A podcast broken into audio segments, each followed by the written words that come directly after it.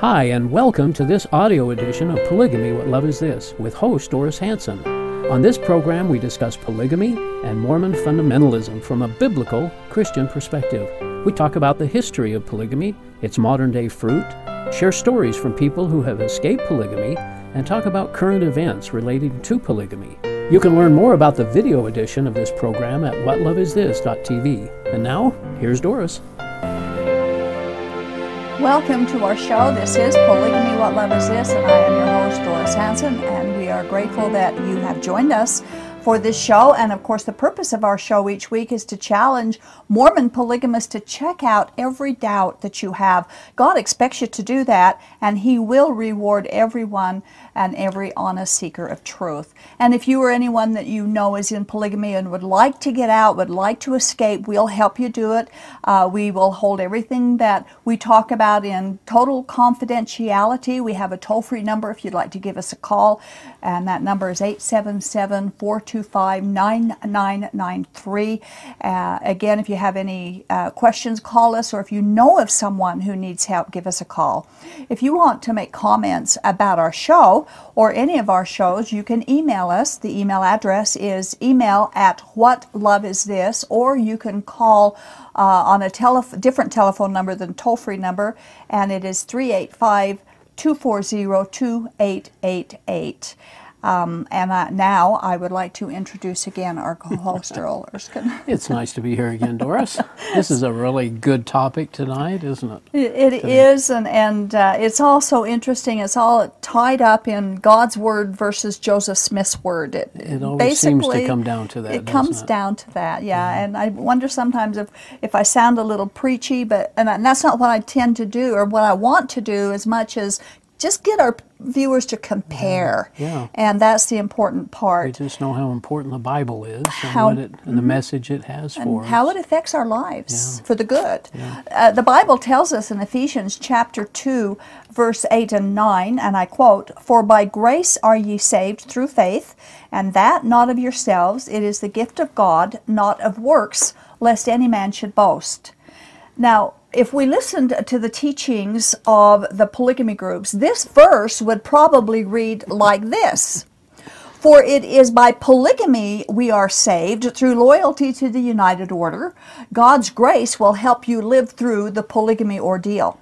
That's basically their philosophy. But God's grace has always been the force behind His salvation of those who will trust in Him alone. It was never works or polygamy. God always planned on paying the price for our sins Himself. Jesus Christ, who is God the Son, had determined to be the sin sacrifice for us.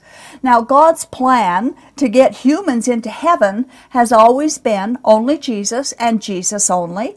That's why He's called the Savior because he's the only one who can save us. God says we're saved by grace alone, through faith alone, by Jesus alone, as taught in the Bible alone. But people have gone about developing other plans and schemes to gain eternal life and adding plenty of works and rituals and ordinances and requirements and loading people down with works that they say will get them into heaven they have actually contrived so many do's and don'ts that it literally becomes impossible to do or remember not to do all that they require. They call the Ten Commandments a ladder into heaven, and then they add dozens and dozens of other commandments to the original ten and call it the gospel. Yeah. Well, the word gospel means good news, and that is not good news, and neither is polygamy. It's very bad news. The Mormon culture acknowledges that yes, we are saved by grace, but only after all we can do. They teach that we work and obey the ordinances, and in the end, God's grace makes up for our failures and our incomplete works. In other words, polygamy plus works plus grace and we can expect God's gift of eternal life. We want to explain biblical grace to show that salvation is by grace alone and to explain why polygamy and works and grace cannot be mixed and also explain some of the works that polygamy groups have added to God's free gift of eternal life. We will start off with a quote from the Book of Mormon. Good old 2 Nephi 25 23. For we labor diligently to write, to persuade our children and also our brethren to believe in Christ and to be reconciled to God. For we know that it is by grace that we are saved after all we can do. That after all we can do is bad news. You should have put a period after saved. That is, yeah, uh huh. But because that after all we can do is referring to works. The Bible says not by works, and the Bible has preeminence. This is another verse that it says in Romans 4. Therefore, the promise comes by faith, so that it may be by grace. Okay, so the promise of eternal life is by faith, not by works after all you can do, not by polygamy. We're not saved by grace after all we can do at all. We're saved by grace alone.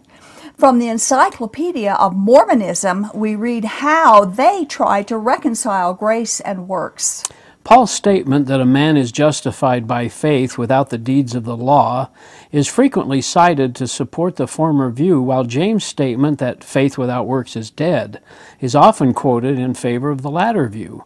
The LDS doctrine that salvation requires both grace and works is a revealed yet common sense reconciliation of these contradictory positions. And they are contradicting God by saying that because it is uh, works and grace is not a revealed anything No. from God. That's incorrect statement. It is not by works and grace, it's by grace alone.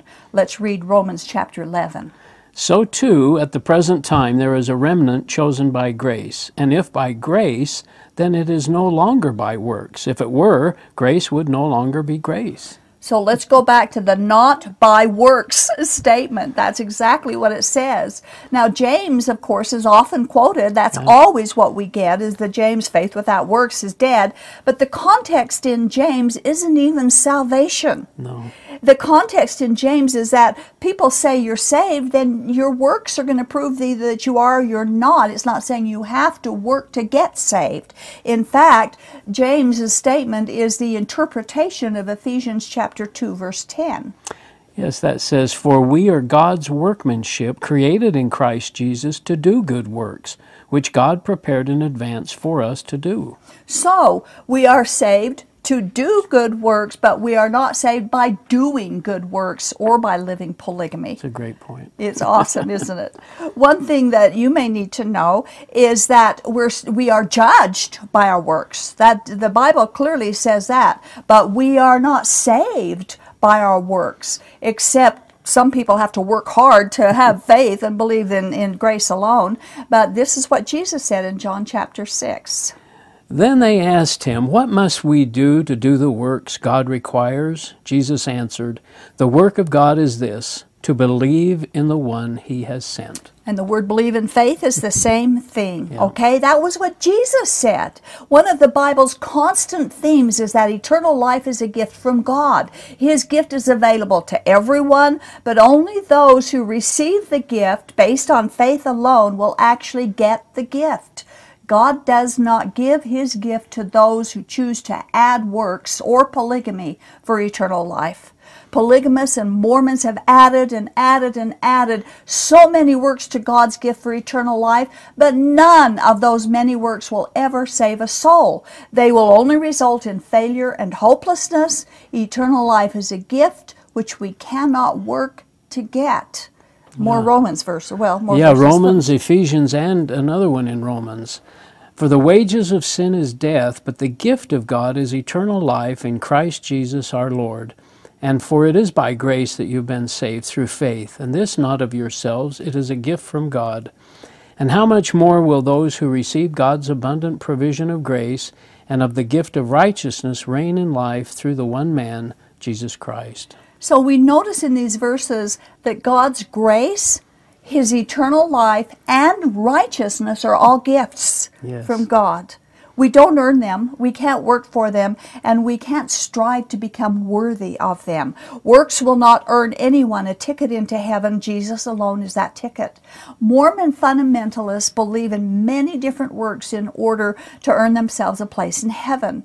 They believe if they have enough works and enough wives, they can earn godhood and even their own planet or planets.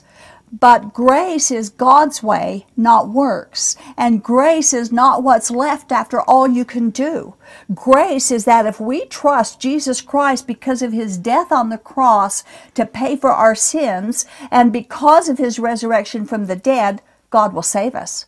Grace is be given all of God's mercy and riches and gifts, including eternal life, and expecting Jesus Christ to pay for them for us. And He will. In fact, He already has. Yeah.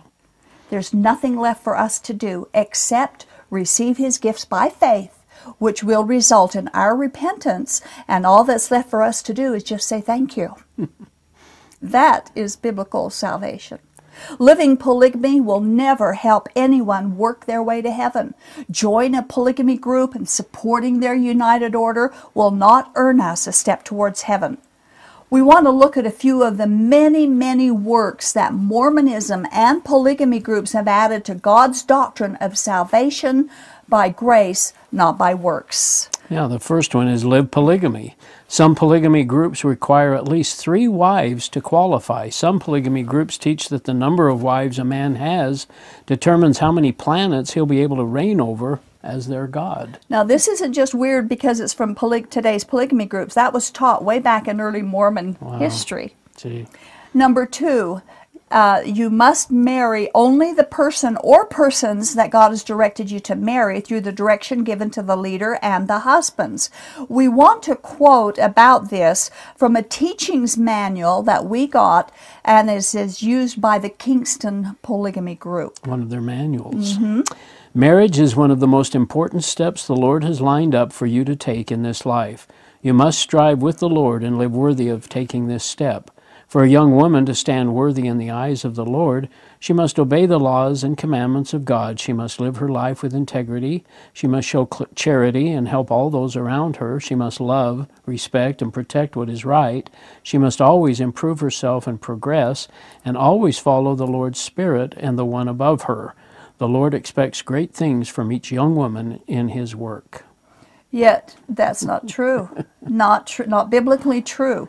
And marriage has no impact whatsoever on our eternal life. Rule number 3 that they expect, the works that they expect, is to dedicate all you are or hope to be, dedicate all money, all property, and absolute loyalty to the polygamy group, which they call God's only kingdom on earth.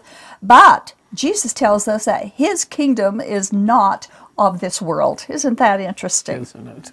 Okay. Here's n- number four and five. Don't spend money on anything that's not absolutely necessary, and don't eat or drink anything that's prohibited by the group's gri- guidelines. Now, I think most of the polygamy groups pretty much follow the word of wisdom that Joseph Smith came up with. Uh, they they all have kind of different viewpoints on it. But Jesus he didn't have any words of wisdom. No. In fact, Jesus proclaimed all foods clean. And you can find this in Mark chapter 7 and also in Acts chapter 10. Okay, number the, 6. The next 3. Obey and never give and never question the leader's decisions or behaviors. Number 7, teach your families to be faithful and loyal to the group and its leadership.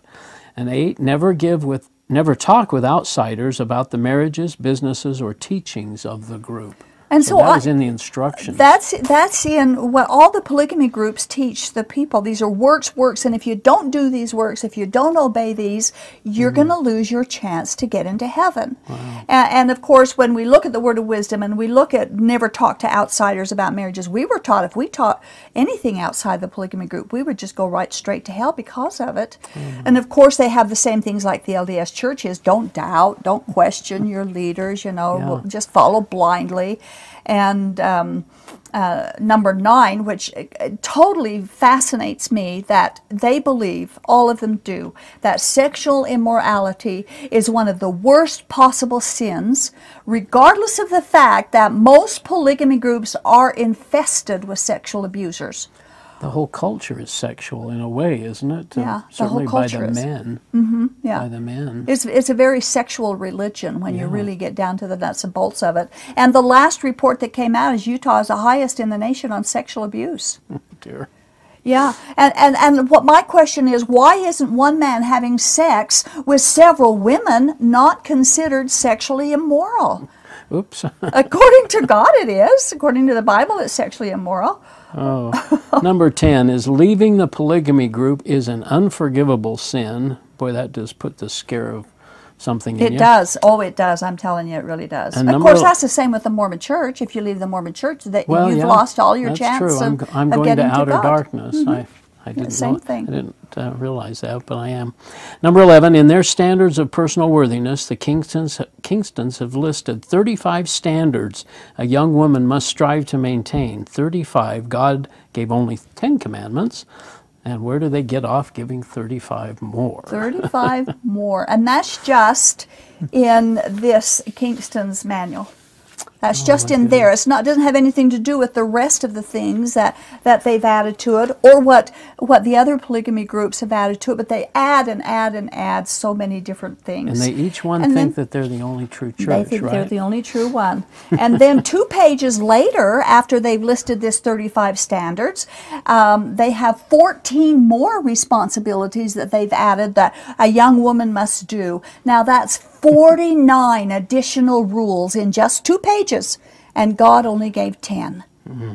So what we are explaining here is how grace and works don't mix. Yeah. It just doesn't mix. And the 12th one is the all important one. the eternal marriage ceremony. Eternal, which is both Mormon and LDS, Yeah, yeah. the eternal marriage ceremony. Of course, Poly- with polygamous, it has to include the polygamy, Yeah. um, but it, and it used to with the LDS church. But none of this is grace. None of it is grace. This is works and works and works and more works. Now we don't have access to the other polygamy groups' guidelines or manuals, but we know that we that they, all, like I said, have also added many works and abundance of works uh, to a totally impossible uh, uh, idea of even trying to abide by all of them, and that's why we call it the impossible gospel. Their works doctrine completely frustrates the grace of God in fact, trying to do by works what God has already done and offers by grace will cause guaranteed failure to all of those who try to get work to get grace. And you've got some scriptures Yeah, these are all from Galatians. You who are trying to be justified by law or That's works, works. yeah, have been alienated from Christ. You've fallen away from grace. Chapter 3 All who rely on observing the law are under a curse. Again in chapter 3, verses 24 and 25. So the law was put in charge to lead us to Christ that we might be justified by faith. Now that faith has come, we are no longer under the supervision of the law. Now, we hope that our polygamous viewers can see that trusting works to get to heaven is a false gospel. God repeatedly explains that works will cause us to fail, and the only way we will not fail is by renouncing your works and your false gospel and then accepting God's gift of grace with a believing and grateful heart. I have a list here. I think it's extremely interesting. I don't know if you saw it when you were still in the church. I got this years and years ago. But it is a list of 100 examples of laws, ordinances, or commandments which a group of LDS folks listed as necessary for them to reach the celestial kingdom.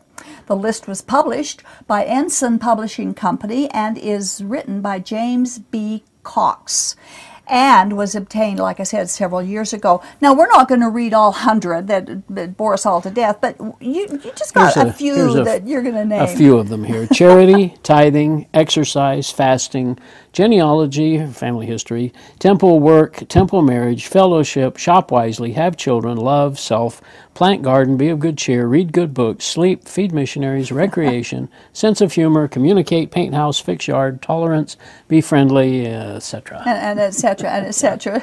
so, did you ever see something like that? When I you never did. Church? I kind of made my own list. I don't think there were quite a hundred of them. I didn't include a few of these, but yeah, there was a long list, a, long to-do list. Yeah, and it says how to qualify for the celestial kingdom today. Oh my goodness. Okay, Yeah. so so here's another hundred works that some people have added to existing laws and ordinances in order to go to heaven. And who can do all this? Who can do it all? Yeah. No one can. And it isn't God who requires it anyway, it's your religious leaders. And God addressed this very problem in the early Christian church. The legalists were trying to force people to obey Jewish laws and rituals in order to be saved by grace, which is a contradiction of terms. But let's look at how the early Christians handled the grace works problem very early on. In Acts 15, it says, After much discussion, Peter got up and addressed them. Brothers, you know that some time ago God made a choice among you that the Gentiles might hear from my lips the message of the gospel and believe. God, who knows the heart, showed that he accepted them by giving the Holy Spirit to them, just as he did to us. He made no distinction between us and them, for he purified their hearts by faith. Now then, why do you try to test God by putting on the necks of the disciples a yoke that neither we nor our fathers have been able to bear? No, we believe that it is through the grace of our Lord Jesus Christ that we are saved, just as they are. Notice in verse 9, those are so powerful. It is. In verse 9, the Christian's heart is purified by faith, not by works, not by polygamy or religion or worthiness or the word of wisdom, but by simple trust and faith in Jesus Christ alone. That is the power of God's love for us. Notice also in verse 10 that the laws that they were attempting to force them to live is referred to, and I quote, a yoke that neither we nor our fathers have been able to bear. Now, depending upon a works earned salvation is a yoke or a burden that no one can bear. No one can do it. Notice what James said about this controversy. In Acts 15, it is my judgment, therefore, that we should not make it difficult for the Gentiles who are turning to God. Instead, we should write to them, telling them to abstain from food polluted by idols, from sexual immorality, and from the meat of strangled animals, and from blood. Now, these are four guidelines that he gave to follow.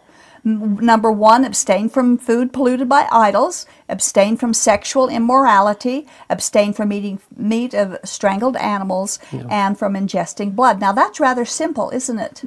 Joseph Smith's word of wisdom isn't even shadowed here at all. But notice, these aren't works for salvation. They are a list of things that's wise for them to avoid. Notice verse 11. Read verse 11 again. We believe it is through the grace of our Lord Jesus that we are saved, just as they are. James said this. This is something James said in the book of Acts. You want to go back there and look at the context, you'll find out. This is the same James that the, they completely ignore when they say faith without works is dead. That's right. They just forget about this. Salvation is by grace and the only method that God has authorized for getting humans into heaven. Verse 19 says, We should not make it difficult for the Gentiles who are turning to God. Yet that's precisely what this Mormon culture does. It makes it difficult for those who want to turn to God. Salvation by polygamy was invented by Joseph Smith, not God.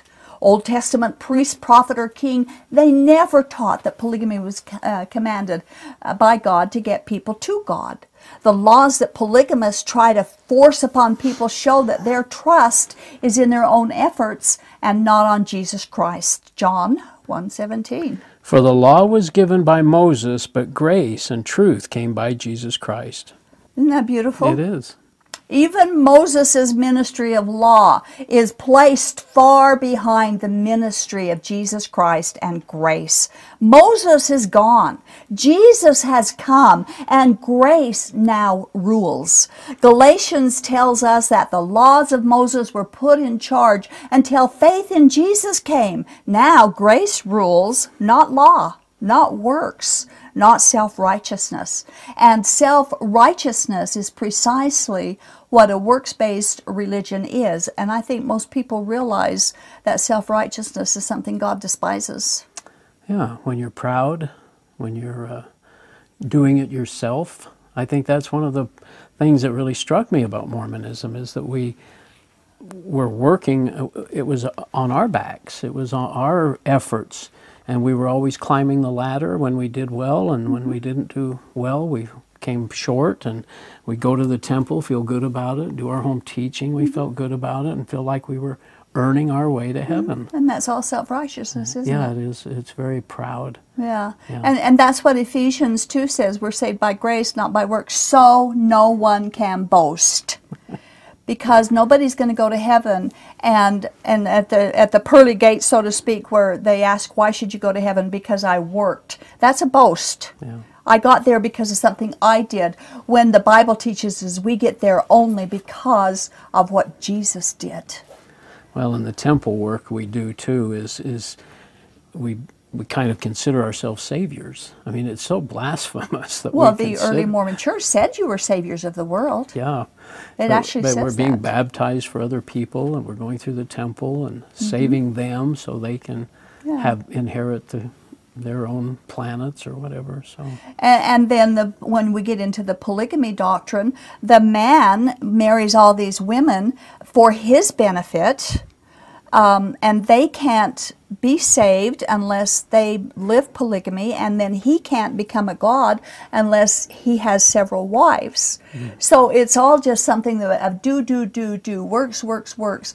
And, and that's our heart as we want the Mormon people, the Mormonism, uh, which includes the LDS and polygamists, to know works, polygamy, none of that united order, none of that has anything to do with salvation. It's all of Jesus. Well, it almost as though Jesus isn't enough, Yeah. number one. The Bible and what it shares with us and tells us isn't enough. They, these other religions and other prophets, so to speak, had to come along and add to it and kind of declare their own gospel and what was required to get to heaven. Jesus, as you as we read, it said, "What what do I need to do to work the works of God?" And Yes. believe in His Son. Believe in me. Believe and the, the works God requires I is am to the way, the truth, and the life. and no one comes to the Father except through Jesus. And that includes you can't get to the Father through polygamy.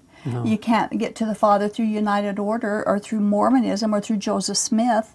Uh, there's just no other way. You just can't do it any other way. It's very clear. So, so take that yoke and, and burden off your back. You can leave polygamy and get out and just depend on Jesus alone for your salvation. You don't have to go through what you're going through. So, what freedom! Thanks again. Yes, it's wonderful freedom. Thanks again, Earl, for Yes, coming and, and sharing. You. You know, our eternal life is infinitely more important than our mortal life, yet it is only in this mortal life that we have the opportunity to choose eternal life. Because the devil is the great deceiver and he is so subtle. He creates religions that seem so beautiful and, and gives wonderful feelings, and they seem so true that unless people investigate, they will fall into that beautiful trap of false religion and perish into eternity without truth and without Jesus. The devil's purpose is to deceive, and he does it well. If something seems right or feels right, then it's probably wrong. Religion that is founded on lies, on sexuality, on anything but biblical promises is a false religion and is the devil's trap. God's way to heaven is not polygamy, and so we urge you to follow your doubts and check them out. See you next time on Polygamy. What love is this? This has been the audio podcast edition of Polygamy What Love Is This? This program is a production of a Shield and Refuge Ministry and Main Street Church of Brigham City. You can view current and past video episodes as well as download audio episodes of this program at whatloveisthis.tv. If you or someone you know is in need of assistance in leaving a polygamous situation, please contact us. We are here to help. All of our contact information can be found at shieldandrefuge.org or call us at 877 425 9993. If you have any questions or comments about this or any of our other programs, we'd love to hear from you. Write us at email at whatloveisthis.tv. Thanks for listening, and we hope you'll join us again.